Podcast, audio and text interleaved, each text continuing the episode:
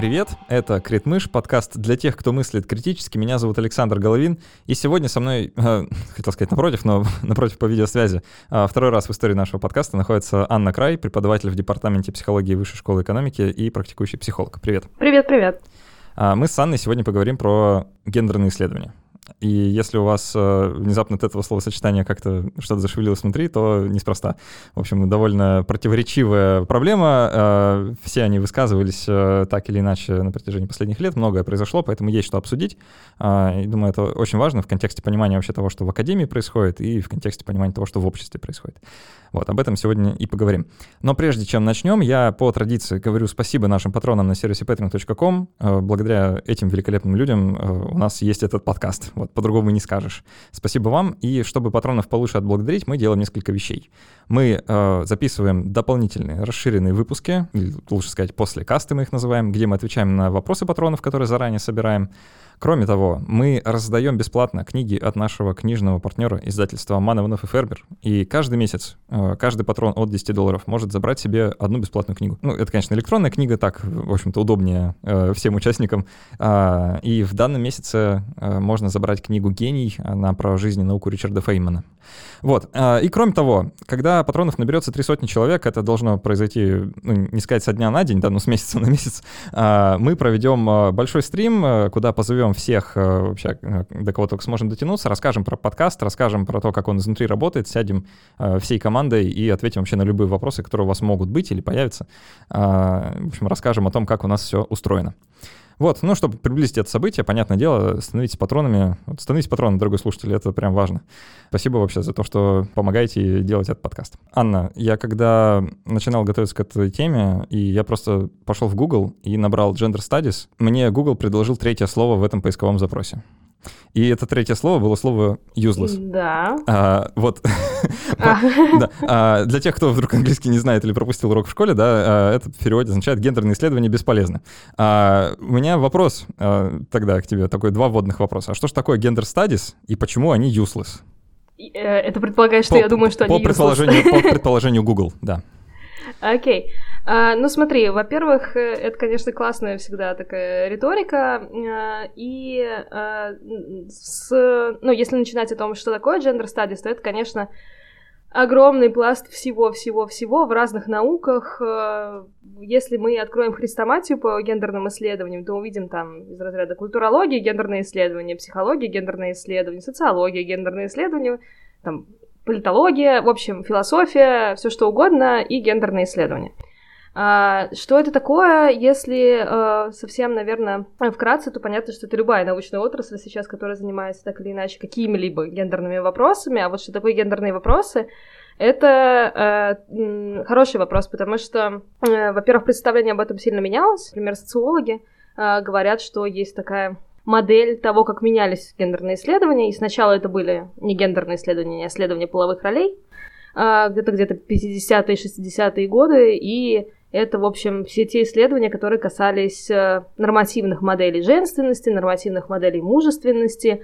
И это все, что было связано с исследованием, так сказать, таких гендерных различий. То есть, условно, где там мужчины чуть лучше, где женщины чуть лучше, есть ли какая-то разница а, и так далее. Это вот 50-60-е годы. Потом а, можно сказать, что пришла волна феминизма и сюда, и а, 70-80-х годах очень сильно развивались э, женские феминистские исследования, а, women studies, feminist studies и так далее. И в рамках этих исследований изучались феномены сексизма, различные феномены, связанные с, фемини... ну, с фемповесткой, скажем так, а, анализ системы патриархата на разных уровнях и так далее. А потом, только в конце примерно 80-х, 90-х, начались, собственно, gender studies, вот как мы их сейчас понимаем, и здесь уже Э, очень много вещей было связано с изучением, что такое гендер, почему гендер это социальный конструкт, например, э, из чего это все дело состоит, э, есть ли различия от разных контекстов, от возраста, расы, класса, сексуальной ориентации и так далее. Это где-то вот в 90-е годы все продолжалось, и современные гендерные исследования, так, примерно с 2000-х до, на самом деле, сейчас, это все, что связано с такой логикой постмодерн исследований, э, интерсекциональной оптикой э, и с уже так называемыми, например, квир-исследованиями, квир-стадис и так далее, все, что будет связано с повесткой там, небинарного гендера, например, и так далее. All in all, да, получается, что гендерные исследования — это практически любые исследования, так или иначе завязанные на гендерной повестке, которая часто определяется не научными вообще запросами, да, но социальным некоторым запросом, может быть, приходящим извне больше, чем изнутри науки. Я не знаю, ответила ли я на твой вопрос. Да, э, вполне. Мне просто да. интересно вот это вот третье слово useless, да, оно вот э, откуда взялось? -то? Да. Ну, потому что мне кажется, что там люди часто придумывают э, здесь историю о том, что, ну, в общем, они никому не нужны, они не делают ничего хорошего, и мы на самом деле ничего не узнаем. А, или э, мы уже дошли до того там уровня, что в целом искать, например, э, различия между там мужским и женским, оно э, ну, достаточно на данный момент времени и с техническим прогрессом, и совсем там, совсем-совсем может не иметь смысла. Но, однако, я бы не сказала, что это так. вот.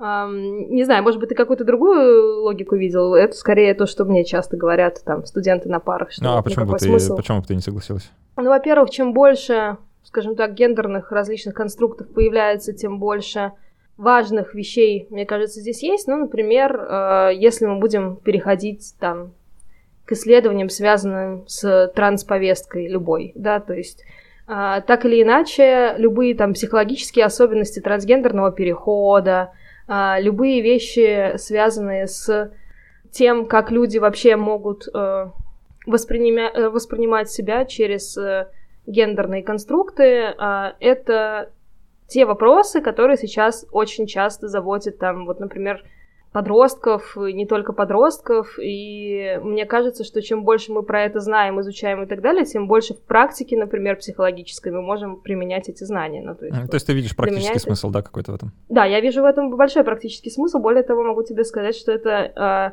именно на фоне практики у меня и сильно видно. То есть отчасти заслуга там гендерных исследований э, связана с тем, что большее количество мужчин начинает просто обращаться к психологам. Ну, то есть даже вот э, эта штука, которая связана с переломом каких-то предубеждений, там, стереотипов и так далее. И это не всегда какая-то сразу там квир-история, да, а это просто там, например, э, разрешение мужчине быть настолько же эмоциональным, как и женщине, это же тоже связано с э, вот там и гендерными исследованиями, исследованиями тоже. В общем, ну, в практике это прям сильно видно, потому что за последние пять лет приток там людей, условно, цисгендерных мужчин, он сильно больше, чем раньше. Мы с тобой в течение сегодняшнего разговора еще неоднократно, наверное, будем возвращаться вот к этому третьему слову useless, и я буду приводить э, какие-то истории, которые как бы раскрывают, да, отношения э, в том числе академического сообщества к этим исследованиям, и, ну, с разных сторон. Но для дальнейшего нашего разговора, мне кажется, нам э, жизненно необходимо понимание того, что же такое гендер, и э, некоторое раскрытие теории гендерного конфликта. А, собственно, а что, а что вообще, что это за гендер такой, да, чем это от биологического пола отличается? Потому что у многих э, ну, нет, нет э, осознания, да, четкого, что это. А, ну, э, опять же, здесь разные науки, точнее, научные отрасли, да, про это говорили бы по-разному. Так или иначе, мы можем себе представить, что у нас есть некоторые биологически заданные данные, это будет то, что называется там простым языком, там, биологический пол, мы можем уходить в дебри биологии, да, там, нейробиологии и так далее, э, и говорить о том, что есть, там, например, хромосомный пол и так далее. И, в общем-то, на самом деле, э, если говорить э, знаниями, которые есть сейчас у людей про то, как строится пол генетически, то пока мы с вами не сдадим генетический хромосомный тест, мы не можем быть абсолютно уверены, что мы там точно мужчина или точно женщина. Я, я, я да? делал себе э, хромосомное исследование, да, я видел свои собственные хромосомы в микроскоп, да, да. И как оно? Там все скучно, там все скучно. Да, скучно. Да, но э, в этом смысле интересный, например, феномен э, относительно там появления интерсекс-исследований, да, это люди, которых раньше когда-то, да, там называли гермафродитами, но это не имеет ничего э, такого э, общего с научным исследованием, да, но там люди с XXY хромосомой, например, да, с вторичными половыми признаками, там, и мужскими, и женскими, э, ну, соответственно, об этом очень часто узнают вообще не в подростковом возрасте и не в младенческом, а там, сделав э, УЗИ, например, и узнав, что что-то не так. Ну, то есть, например, не так в смысле... Да, относительно нормальной конфигурации, да, типа, в кавычках. Ну, да. настройка по умолчанию. Относительно того, что... Да, относительно вот настройки по умолчанию, действительно. Вот, и, ну, таких случаев много. Э, они особенно, конечно, сейчас исследованы лучше намного в Европе. Э, у нас практически нет исследований интерсекс людей, э, но там люди, которые вообще открыто про себя так начинают заявлять, они в России тоже существуют. Я даже там некоторое количество знаю. Ну вот, и, э, значит, э, это не приблизило меня к ответу на, на, вопрос, что такое гендер, но это приблизило меня к ответу на вопрос, что такое биологический пол. То есть это вот скорее, да, история, связанная с некоторой генетической там хромосомной историей.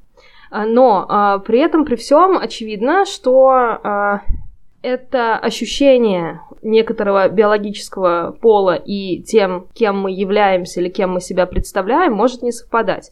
И вот здесь как раз-таки вступает конструкт гендера. И на самом деле мне ближе история с гендерной идентичностью, так как я все-таки психолог, и здесь важно, что гендер это будет такая социологическая, скорее, категория, через которую будет анализироваться система власти и так далее. А вот гендерная идентичность это все-таки представление человека о самом себе, а, которое да, может соответствовать биологически приписанному полу, может не соответствовать биологически приписанному полу. Ну хорошо, разобрались, да, что гендер это э, некоторое такое социальное э, явление, а, которое просто описывает то, э, в каких как бы рамках мы себя видим, да, вот какой портрет нам ближе, условно мужской или условно женский, вроде того. Ну да, я могу себя чувствовать, например, там, э, женщиной, э, имея биологически приписанный женский пол, и при этом спокойно чувствовать себя в контексте полуролевой женской модели, я могу спокойно чувствовать себя в контексте стереотипов, а могу нет. И mm-hmm. вот это могу нет, оно может вызывать некоторые вопросы, а хочу ли я, например, или могу ли я действительно чувствовать себя там только женщине, или мне там не окей в этих бинарных рамках, и, может быть, есть там люди, которые задумываются от там каких-то просто отхода от чисто женского, мужского гендерного конструкта, или, ну, там, люди уже, которые делают переход а, из одного биологически приписанного пола, да, в какое-то ну, в другое состояние. Одна из э, теорий, которая э, вот тоже, наверное, нам пригодится, теория гендерного конфликта, да, или вообще просто э, гендерный конфликт как явление — если можешь немного а, помочь мне его охарактеризовать, что это вообще такое? А, а здесь вопрос, какую именно ты смотришь, э, ну, теорию, потому что на самом деле здесь много всяких разных аспектов, но из того, что я помню, например, про это, это история, связанная с, в принципе, например, как раз-таки 50-ми, 60-ми годами, когда все гендерные исследования были направлены на поиск сходств и, главное, поиск различий. Соответственно, где там мужчина будет лучше, где женщина... Различия нужно было найти, чтобы как-то объяснить, почему существует неравенство, правильно? То есть почему мужчины одним занимаются, женщины другим? Э, да, почему существует неравенство, почему мужчины занимают э, более высокие должности, например, э, а, почему женщинам нужно или не нужно давать право голоса, ну вот это вот все. И все это в какой-то момент было прям таким мейнстримной историей про то, как, по идее, должен э, быть устроен там правильный мужчина и правильная женщина. И вот если они будут устроены именно таким образом, то тогда будет э, гармония, счастье, и никому, никто не будет ни на что претендовать. Тут, тут важно э, сделать, наверное, такой, вставить ремарку, что называется, и сказать, что это ну, довольно западная штука, и это, как правило, были э, исследования в Соединенных Штатах, и они в первую очередь ориентировались на э, на семью, да, вот как на институт семьи, как он представлен в Соединенных Штатах. То есть это а, мужчина и женщина и кучка детей, да, там двое или трое. А, Такая американская мечта. Американская мечта, да, американская семья в полном смысле этого слова, и э, поэтому роли, которые распределялись внутри этой семьи, да, то есть что женщина следит за детьми, занимается домохозяйством, мужчина а, зарабатывает на хлеб, да, они вот э, и буквально требовали объяснения, а почему дела обстоят именно так, а не иначе, и точно за скобками оставались все вопросы на тему того, что семья может выглядеть иначе, да, и там роли могут распределяться иначе. А тут в поле вступает э, феминизм как вообще движение, да, и начинает, ну, он не начинается тогда, но вот продолжается, там уже наступает вторая волна феминизма, и э, э, как-то он становится, я имею в виду феминизм, переплетен с гендерными исследованиями, да, вот как это переплетение происходит? Большое количество исследований, опять же, вот после 60-х годов было направлено на то, чтобы эти различия стереть. Ну, то есть, например, есть э, книжка, которая, господи, я забыла автора, но вообще называется Gendered Brain, э, где рассказывается о э, том, какие раньше находили различия в э, том, как устроен мозг у мужчины и женщины, и это современная уже книжка, которая говорит о том, что вот мозг устроен у нас одинаково, э, скорее всего, да, там могут быть какие-то совсем маленькие расхождения. Но не, на, не настолько по-разному, как многим хотелось бы. Не думать. настолько по-разному, да. Там, и а, в этом смысле было важно м, вот эти вот штуки, а, что там, какие у нас стереотипы всегда есть, там, женская логика, да, там, женщина не может э, управлять э, какой-нибудь компанией, потому что у нее мозг по-другому устроен. Женщины добрее и эмпатичнее. А мужчины да, кстати говоря, вот эта вот штука про эмоциональный интеллект, это то, что все еще пока находит под подтверждение. Ну, то есть а, да, у нас это, вообще... Это, это может да, быть и правда. Да, э, ну скажем так, исследования, которые показывают, э, которые связаны с эмоциональным интеллектом, в среднем чуть выше показатели у женщин, чем у мужчин. Uh-huh. А у мужчин до сих пор э, находят различия в пространственном мышлении. Ну, в смысле, более высокие показатели в ориентировании на местности и пространственном мышлении. Вижу, вижу этому подтверждение а... каждый день просто. Если честно, такой вот бытовой секс. Ну да, но э, там много вопросов про то, как эти исследования сделаны, и про то, что они не включают кучу всего еще другого, но вот, по крайней мере, такие данные на данный момент времени еще пока остались именно в контексте различий. Все больше и больше данных про сходство.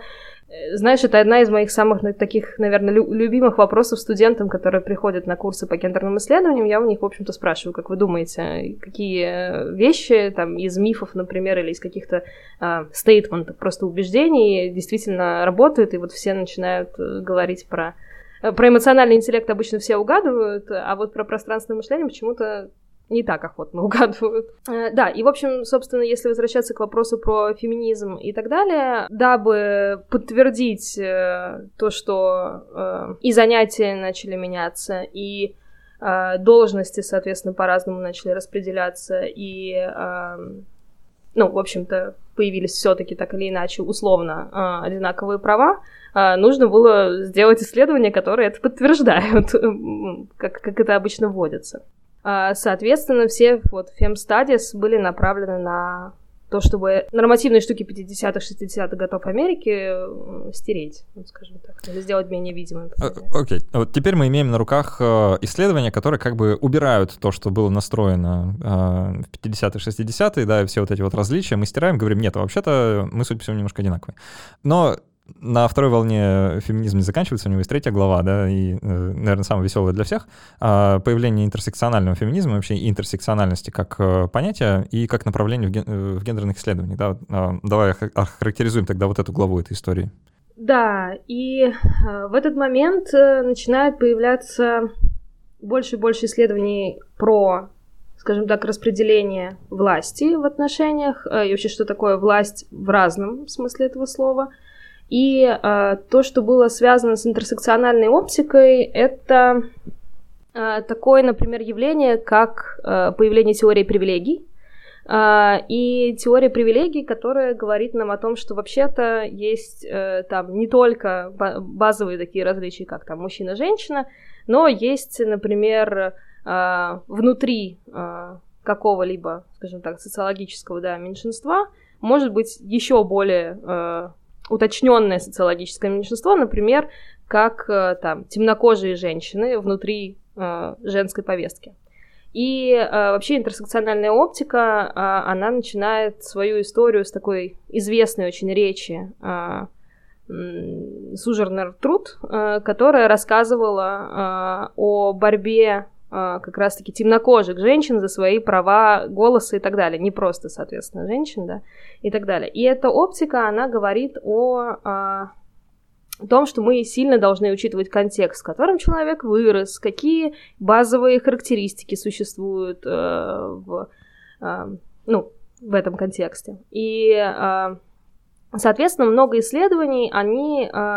начали быть заточены как раз-таки на изучение вот этих вот контекстов, в которых вырос или находился человек э, с теми или иными базовыми характеристиками, да. Э, то есть получается, что э, интерсекциональная оптика, вот как ты говоришь, да, э, это, ну, что, что она говорит? Что невозможно понять, в каких э, общественных отношениях находится человек, э, допустим, темнокожая женщина, да, если просто посмотреть, э, что происходит с темнокожими и с женщинами, и потом как бы угу. и сказать, ну вот значит то, что происходит с ней, нет. А, третья волна феминизма, да, и вообще вот и исследования, которые связаны с интерсекциональным феминизмом, а, нам подсказывают, что Судя по всему, когда накладывается э, бытие э, темнокожим и бытие женщиной в одном лице, там происходит нечто большее, чем просто складывание. Там, судя по всему, какое-то возведение в степень, умножение или еще какая-то такая нелинейная функция.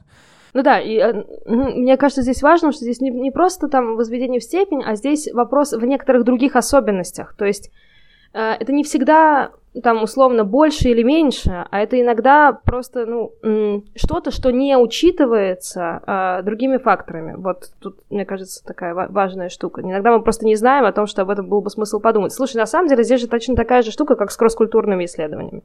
Ну, то есть, когда мы понимаем, что мы не можем переносить данные европейской выборки на данные племен. Ну вот. Это мы сейчас понимаем. Ну да. Еще недавно. Да, да, да, да, конечно. Не особо-то про это думали знаешь, многим, наверное, может показаться странным, что мы в разговоре про гендерные какие-то исследования, вообще вроде бы про науку, так много говорим про феминизм. А, и, ну, я вас уверяю, дорогой слушатель, что это не случайно, и вообще-то действительно вещи довольно связанные, потому что феминизм так или иначе повлиял и влияет до сих пор на эти исследования. И вообще а, многие критики, так сказать, этих э, гендерных исследований, гендер-стадис, они как раз на, это во многом и указывают, что будто бы будто бы а, можно писать вообще о чем угодно, а, что укладывается в такую повесточку, как сейчас модно говорить, и это будут публиковать, и это будет печататься, и это будет э, типа современными гендерными исследованиями. И вот здесь ты, наверное, знаешь, к чему, к чему я, да, э, к известной истории, которая произошла пару лет назад, в 2017-2018 году, как это называется, исследование обид, да, в русском переводе. В общем, это, это такой обман небольшой, который затеяли трое молодцов, Питер Богосян, небезызвестный Джеймс Линсдей и Хелен э, Планкроуз, по-моему, да? Планкроуз. А, они э, взяли, написали 20 статей э, абсолютно нелепого содержания в духе того, что собаки в городских парках, они как-то, значит, поддерживают культуру насилия. А... Это та статья, которую я переводил на русский. А мужчинам, другая статья, а мужчинам неплохо, э, если они хотят избавиться от трансфобии, неплохо бы использовать э, анальные сексуальные игрушки. В общем, угу. что-то такое, да? А, вот можешь охарактеризовать тогда, как человек, который соприкасался с этим напрямую? Ой, а да, я, я участвовала в переводе этих статей, как раз-таки, ну, это была такая проект, э, кстати говоря, не знаю, что с ним произошло дальше, но неважно. В общем, смысл в том, что мы их переводили для того, чтобы, собственно, рассказать, почему они не должны были быть взяты в журнал. Да, ты, ты немножко не рассказал, что они опубликованы. Да, это не, не, не, да, не, не просто история, что там чуваки собрались и написали эти исследования, опубликовали их у себя на фан-страничке. Да нет, это не такая штука. Они были взяты в достаточно цитируемые журналы во многом. Тут, тут, тут все не так, не так прозрачно. Да, там было 20 статей, из них 4 ну, было, да, было опубликовано. 4, да, Одна при этом получила какую-то там награду от журнала, в котором выходила. Это смешно, но это правда.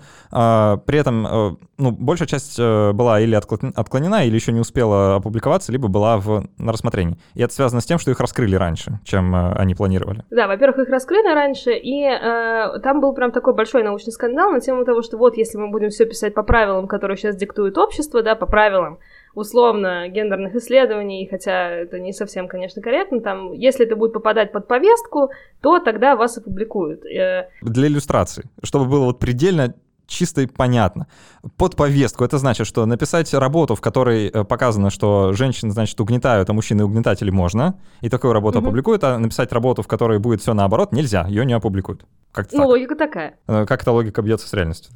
А, эта логика вообще интересно бьется с реальностью, потому что мне здесь всегда очень хочется сказать о том, что если мы посмотрим, какое количество статей в целом публикуют, и какое количество из них не связаны с гендерными исследованиями, но там, абсолютно не по научному пути построено, и их берут цитируемые журналы, мы увидим, что это, в принципе, обыкновенная практика. Ну, то есть, э, если у нас есть, допустим, имя какого-нибудь известного ученого, ну, не знаю, там возьмем какого Мартина Селигмана, который, да, там, не знаю, э, пишет статью э, вместе с другими соавторами, и там может быть совершенно какая-то крошечная корреляция и так далее, и она публикуется сразу в каком-нибудь журнале, там, ну, не Science, конечно, да, ну, не знаю, в общем. У меня есть такие примеры про журнал Memory, ну, понятно, как вот мы говорили про предыдущую, да, мою тему про автобиографическую память и так далее, и вот там, если у тебя есть хорошее имя, то практически стопроцентно так или иначе тебя опубликуют. Тут же такая же логика примерно была, если ты попадаешь в некоторые да, запросы извне, то очень часто возникают вопросы про то, как эти статьи проверяются,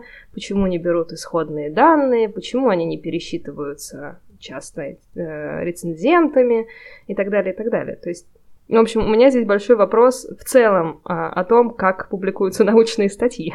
Твоя тактика защиты гендерных исследований, если я правильно тебя понял, заключается в том, что проблема, которую ребята вскрыли вот этим, этой своей мистификацией, это не проблема гендерных исследований персе, это проблема Академии в целом. Да, да, но и это то, что то, как мне кажется, по крайней мере. Это не скорее тактика защиты, это скорее то, почему так могло произойти, и мне кажется, что так могло произойти не только в этой сфере просто. Но справедливости ради это и происходит не только в этой сфере, да. А мы знаем и замечательный российский пример, когда Михаил Гельфанд пишет э, статью про медиахлорианы, да, ее публикуют, в общем-то, вполне себе приличном каком-то биологическом журнале э, под видом реально биологической работы, да, это не воспринимается как, э, ну, не знаю, как, э, как будто бы у журналов или людей, которые их издают, есть какая-то повестка, и, значит, они ее исполняют, да, там, а, ну, а, а здесь, так как это такая очень ярко эмоционально окрашенная область, а, эту повестку как бы видно, и как будто бы да, она здесь есть. нужно, нужно сказать, что эти статьи, если смотреть, как они написаны, они, напис, они написаны по всем канонам исследования. То есть а, там очень четко прописаны методологии, там очень четко прописаны ссылки. Вот даже когда я занималась То есть это хорошие статьи, да?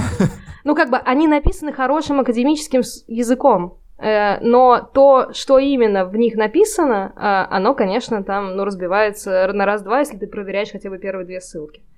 Вот тут вопрос, что люди, которые, да, там, не знаю, рецензенты, которые это читают, они же практически никогда этим не занимаются. Вот, ну, мне кажется, что все в какой-нибудь момент, даже если мы пишем с вами курсовую дипломную работу, вставали под э, вопросом, не знаю, того, что а вот этот вот, если я сейчас поставлю вот эту ссылку, она вообще корректно отражает то, что я здесь э, сказал, или нет? Вот, и это большой-большой вопрос. Да, если мне просто хотелось отдать должное тому, что они были именно написаны, вот как бы фактически, если на них смотреть, написаны они были вот как хороший журнал. Э, тут самое время еще один пример из этих статей привести и сказать, что одна из них была переписана первой главой Майнкамф, э, только э, феминистическими словами, что, что довольно забавно и любопытно, и, в общем, довольно остроумно, надо признать. А, Это Но... правда, да. Но, как многие, когда эта история разворачивалась, справедливо замечали, все это на самом деле попахивает, ну, скорее не остроумием, да, а ну, не знаю, какой-то нечестностью и вообще как-то некрасиво это все. А, вот одна из претензий, да, и, кстати, Багасян даже был, эм, ну, там проводили некоторые внутренние расследования в университете, да, в отношении него, что он, значит, мискондакт э, э, и этически как-то все нарушил, да. А, хочу обратиться просто немножко вот э, к самой логике, да, того, что они сделали, и попытаться понять. А, они попытались вот эти работы опубликовать, чтобы как бы продемонстрировать э, некоторую ангажированность, некоторую эту левую повестку, как будто бы есть какие-то правильные выводы, которые можно в науке делать, а как будто бы э, есть какие-то неправильные. И значит, если вы э, делаете правильные выводы, вы публикуетесь, если не делаете правильные выводы, то не публикуетесь. И это значит, э, э значит, ну, это значит, что абсолютно никакой науки уже не осталось, остался только какой-то идеологический э, маразм, да, и все. А, при этом так как форму они выбрали для того, чтобы это показать довольно специфическую, судя по всему, им это показать не удалось. Ну, по моему представлению, по крайней мере, исходя из того ограниченного взгляда, который я успел на эту ситуацию кинуть, а, они, э, ну, и некоторые критики это приводили в вину, так сказать, да, что они не, не делали никакой контрольной группы, то есть они публиковались только вот в этих журналах, да, они никаким образом не пытались проверить, а как это сопоставляется с другими сферами, а били как бы прицельно в то, что считали нужным. Это как бы выдает их уже ангажированность, да? Э, ну, что абсолютно точно так и есть. Ну, как бы, тут же очень большой вопрос, да, зачем мы это делаем? Мы хотим показать в целом, что какая-то проблема, да, действительно контрольной группы никакой не было. А, здесь еще большой вопрос, э, что, опять же, посмотрев на их не очень безызвестные фамилии, э, вопрос ангажированности, еще хочет ли издание, допустим, иметь эти фамилии у себя в журнале. Ну, они публиковались, эти работы публиковали под вымышленными фамилиями там, или а, они одалживали чье-то имя, бывало такое. То есть они что не тоже не очень корректно, конечно. Да, да, это, это на самом деле не то, что не очень корректно, это некорректно, это прям неэтично. А, и э, еще один из аргументов, да, который приводит против эм, того, что они действительно показали что-то хорошее, а, судя по всему, они как-то наивно представляют себе систему рецензирования вообще в научных журналах и думают, что система рецензирования призвана не пропустить вот этот вот э, э, идеологизированный, да, идеологический бред, и остановить его вот на этапе рецензирования. Да? И это, на самом деле, судя по всему, эм, распространенное представление о научном процессе, даже среди ученых, как выясняется, да, а, хотя э, никто этого не заявлял никогда. И те, кто знают, э, как э, процесс рецензирования, да, peer review того самого устроен, э, понимают, что это несовершенный процесс. Для тех, кто в танке не в курсе, рецензентам, как правило, не платят, не платят за их работу, они это делают добровольно, это занимает кучу времени, и вообще неблагодарное, неблагодарное дело. Вот тут представьте, вам падает на стол, да, на рабочий, вот это вот, под видом серьезной научной статьи, и вам нужно ее на самом деле написать на нее рецензию, а, ну, еще как-то отправить там на доработку, да, если увидите в ней какой-то потенциал, а как ты сказала, написаны-то они были неплохо, да? Да. А, и, естественно, ну, это все выглядит, ну, просто как трата экспертного времени. И, ну, конечно, честно говоря, да, так это и выглядит. Да, и кто-то иронизировал, типа, а вот, мол, эксперты э, предлагают, чтобы их, значит, вставили в известность, прежде чем такие опыты на них проводить, да. ну, вообще, а что, ничего плохого в этом нет. Знаешь, э, пришла, наверное, пора обратить внимание на слона в комнате э, и попытаться объяснить, а откуда вообще вот эта вот напряженность да, э, между угу. разными академиками да, в лице нашего трио Богосяна и его компании и остальными, и более того, если попытаться ну, зайти, допустим, на YouTube и набрать словосочетание gender studies и по посмотреть, что там люди говорят, можно, блин, ужаснуться. И я реально ужаснулся. Потому что я, я такого, э, я даже не знаю, как это характеризовать. Э, в общем, таких правых взглядов я давно не видел. Вот в ответ на такие левые взгляды.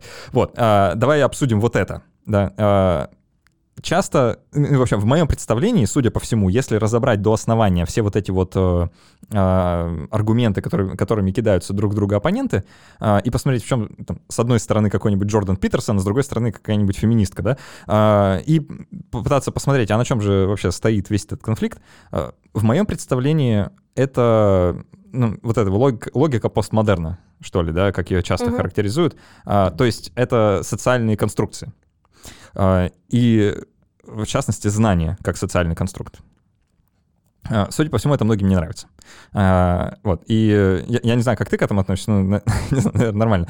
Но вообще если людям приводить э, ну, как вот такую логику э, в пример, да, и говорить, что, знаете, а судя по всему, знание — это не какая-то такая истина, которую мы из природы читаем, а это, судя по всему, что-то, что мы конструируем сами внутри своей головы, а потом друг дружке рассказываем как правду, э, она встречает некоторое естественное сопротивление, назову это так. Абсолютно точно. Да, и в этой связи гендерный конфликт, судя по всему, ну, вот, который выражается в данном случае противостоянием академическим, да, а, результат, э, ну, его можно воспринимать как результат э, социальной конструкции гендеров, то есть результат э, вот этого противосто... противостояния вот этих вот искусственных как бы систем да, которые мы сами друг на друга налепили и теперь думаем, что с этим делать. Против представления о том, что гендерный конфликт — это результат биологической реальности. Давай попытаемся вот весь этот ворох как-то немножко разобрать. Что за социальные конструкты такие, и э, а нет ли действительно какой-то биологической реальности, которая бы объясняла вообще все наши проблемы? Э, вопрос, что ты имеешь в виду под биологической реальностью здесь, если... А, ну, э, тут скорее не что я имею в виду, что они имеют в виду, да, э, потому что я сам такого взгляда не придерживаюсь. Ну, то есть, э, если их послушать, э, этих правых э, консерваторов, да, с, э, современных, э, то они, ну, говорят примерно следующее, что, сейчас извините, если кто-то правый консерватор, я никого не хочу обидеть, да, но это взгляды, которые, э, ну, так как я их воспринимаю, да, так как мне показалось, а, что существуют реальные объективные измеряемые биологические различия между мужчиной и женщиной, которые объясняют то, почему, например, женщины зарабатывают меньше мужчин. Или почему, например, э, мужчины совершают больше самоубийств. Или почему, например, э, женщины более эмоциональны, а мужчины более логичны. То есть вот такие вещи, да, что есть как будто бы какая-то некая биологическая реальность. Ну да, я, я поняла. Значит, с одной стороны, это такой детерминизм относительно биологических данных, что вот там, если мы родились, да, там, женщиной или мужчиной, то тогда у нас будет то или иное. А люди с другой стороны баррикад, да, обычно говорят про то, что не некоторые биологические у нас характеристики здесь будут иметь э, контекст, а ну, иметь силу, да, какую-то решающую, а там, не знаю, уровень интеллекта, например, ну, короче, вообще все что угодно другое, что может Ну и быть, социальные э, факторы. Да, социальные факторы.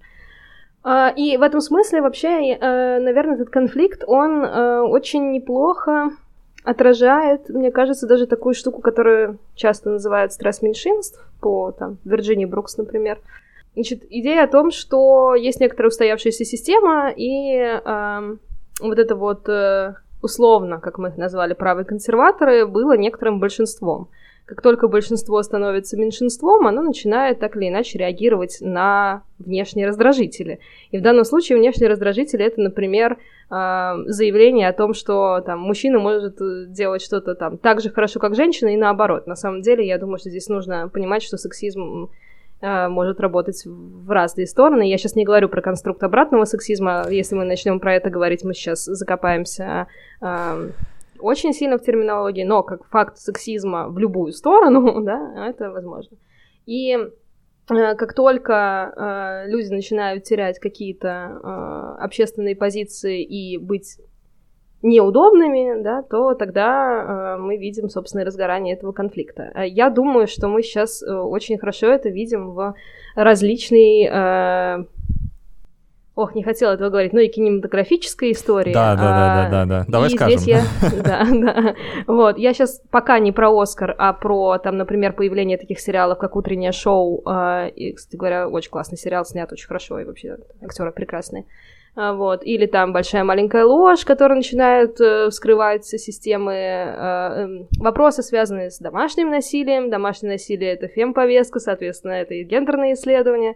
Вот, потому что а, если мы будем смотреть э, процентное соотношение, опять же, совершаемых преступлений на почве там домашних всяких разных вещей, то мы уже снемся от гендерных дисбалансов в разные стороны. Ну, то есть, чтобы не приводить банальный пример, что там мужчины чаще совершают насилие по отношению к женщинам, чем женщины по отношению к мужчинам, могу сказать, что, например, э, при этом, при всем, э, по там российской статистике, а, есть, и не только российская, кстати говоря, EPA тоже публиковала подобные данные о том, что если женщины совершают преступление на фоне там различных внутренних семейных отношений, то, скорее всего, оно летальное. Ну, то есть, э, чаще всего они доводят эти преступления до конца, как средство самозащиты и так далее. Здесь привет сестрам Хачатурян и повестке, которая в России тоже, в общем-то, довольно развивается.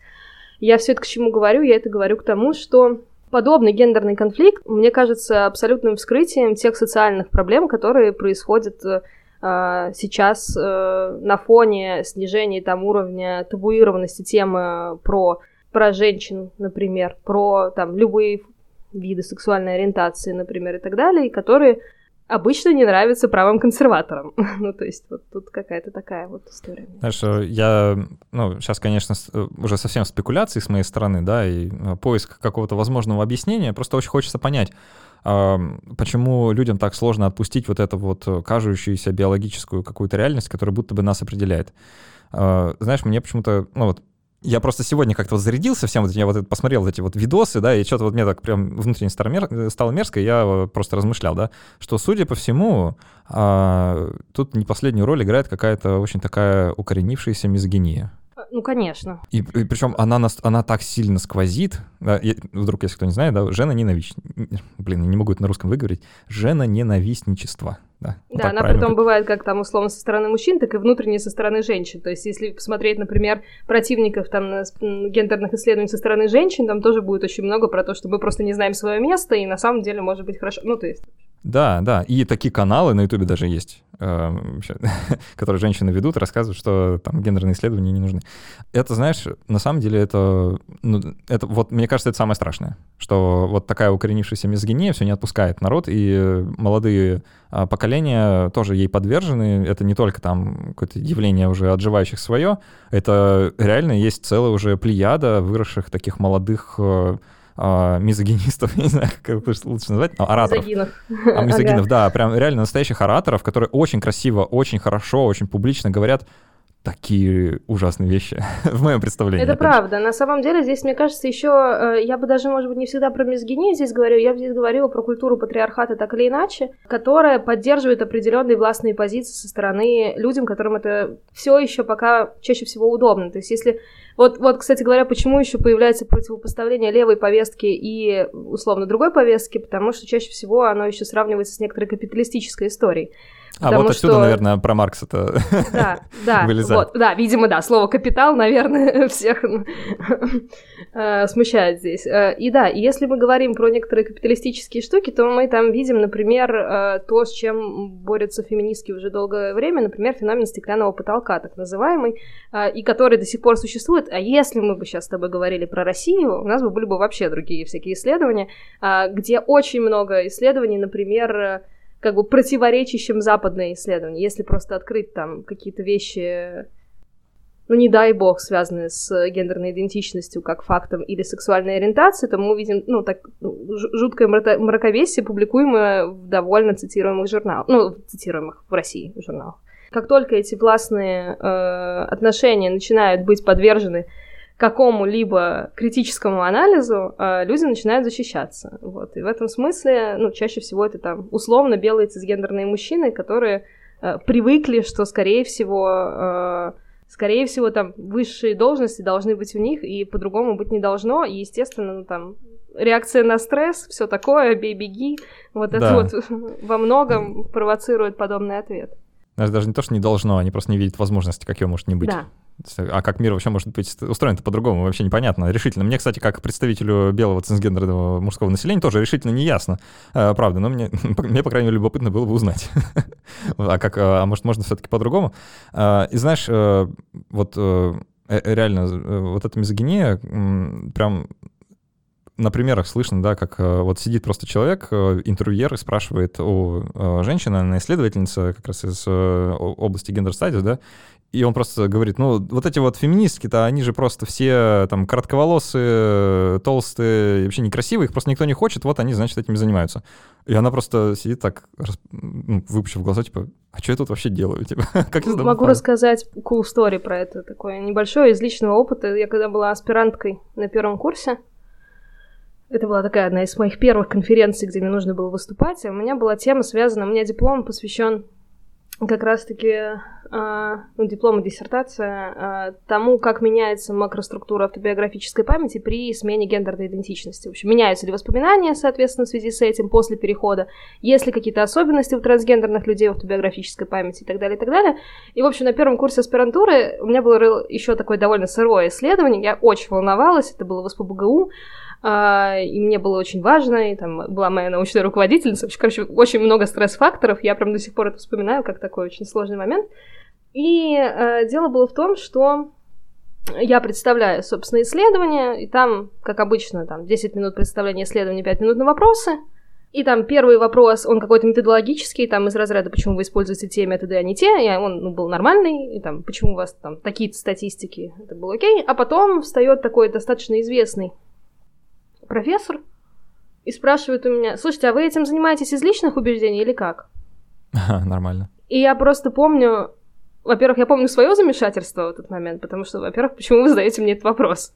И дальше я вижу лицо, своего научного руководителя, который, ну, научной руководительницы, которая просто на него смотрит, она тоже профессор, и я понимаю, что вот они будут разбираться уже между собой здесь. Я даже отвечать ничего не буду, потому что, ну, это вот это то, с чем сталкиваешься, так или иначе, когда начинаешь заниматься темами, которые, ну, э, не всегда традиционно приемлемы были, например. А, я тоже тогда под конец расскажу cool story. А, она как раз для иллюстрации того, насколько в нашем обществе, по крайней мере, раньше, а, ну, вот именно этот аспект, про который я расскажу, демонстрировал вот некоторые, а, не знаю, некоторые предположения, что мужские черты лучше, чем женские. И что они как бы лучше женских и так далее.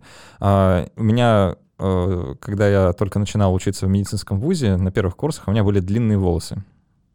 И ну, как, как-то так получилось в нашей культуре, что длинные волосы почему-то это, как сказать, женский признак, да, как будто бы это какой-то атрибут э, женственности. И я помню, неоднократно мне делали замечания э, мои преподаватели, причем публично, при, ну, есть в лекционном зале, при большом количестве народа, да, что буквально сравнивая меня с, э, ну, с женщиной, да, то есть что э, называют мою фамилию, я встаю, ну, значит, такой система отчета, да, что я здесь, я говорю, я здесь, э, на меня бросают взгляд и говорят, а я думал, что вы, мол, э, женщина, да, как бы mm-hmm. делал, делал намек, а, что, мол, давай-ка ты будешь соответствовать больше маскулинному образу. И это, конечно, вызывало дикий смех и хохот, да, и, ну, реально было неприятно. А, но это вскрывает э, очень любопытный момент, да, что а, ну, женщинам в целом можно носить брюки, и это не воспринимается как нечто странное. А мужчинам надеть, надеть юбку — это довольно ну, странный поступок, да, в нашем представлении. Как раз-таки потому, что быть женщиной плохо, а мужчиной хорошо. Да? То есть э, в представлении как бы вот такого патриархального большинства. Да? И это, конечно, дико, и это, вот, это то, что нам точно нужно в себе искоренять. А я согласна да, с тобой. А, Если вот... у меня нет никаких вопросов. А, я тогда э, закончу совсем уже а, пожеланием, да. Любите женщин, особенно если вы мужчина. Как бы что может быть э, лучше, чем а это? Вот, особенно если вы мужчина, это сексизм. Я имею в виду, что цисгендерным э, мужчинам стоит особенно об этом задуматься, потому что если вы ненавидите объект вообще своего желания, то это очень странное, странное положение. Да, такое психологически странное. Мы на этом э, будем переходить э, к послекасту. У нас в гостях была Анна Край, преподаватель в Департаменте психологии Высшей школы экономики и практикующий психолог. Э, Анна, спасибо большое за этот разговор. Тебе спасибо большое, всегда а, очень приятно. Если вам не хватило э, нашей, нашей беседы, то мы с Анной не так давно записывали еще один выпуск, э, как раз-таки про ну, другую область э, интересов Анны, э, про ложные воспоминания, вообще про воспоминания много поговорили, там довольно любопытно. Вот э, ссылочка на этот эпизод будет э, в описании, если вы ищете уже срочно, чтобы послушать, потому что этот подкаст заканчивается, вот слушайте его. А, ну и я напомню, что очень важно оставлять отзывы к этому выпуску и вообще к подкасту на э, площадках iTunes и там, где это возможно, на Android-площадках. Мы эти отзывы все читаем и вообще всячески радуюсь, радуемся, если они приятные. И кроме того, это еще помогает подкасту оказаться повыше выдачи, и больше людей сможет послушать вообще про, что, про то, что такое гендерное исследование, и, возможно, что-то для себя понять. Пишите нам на почту а, подкаст собака если вы с нами не согласны, если вам есть а, что сказать, вообще, ну, какие-то комментарии или, наоборот, если согласны и хотите что-то добавить, обязательно пишите. Мы все это читаем и даже отвечаем, если есть время. Обычно, обычно есть. Вот. И напомню, что когда наших патронов наберется три сотни человек, мы сделаем стрим, позовем туда всю команду проекта, поболтаем, пообщаемся, узнаем друг друга получше, вам расскажем про то, как проект устроен изнутри. Поэтому, дорогой слушатель, э, жми кнопку «Стать патроном», э, куча дополнительного материала, контента после каста, и вот это все, да еще и не задорого. Вот. Спасибо большое, что были с нами. До встречи через неделю, и пока.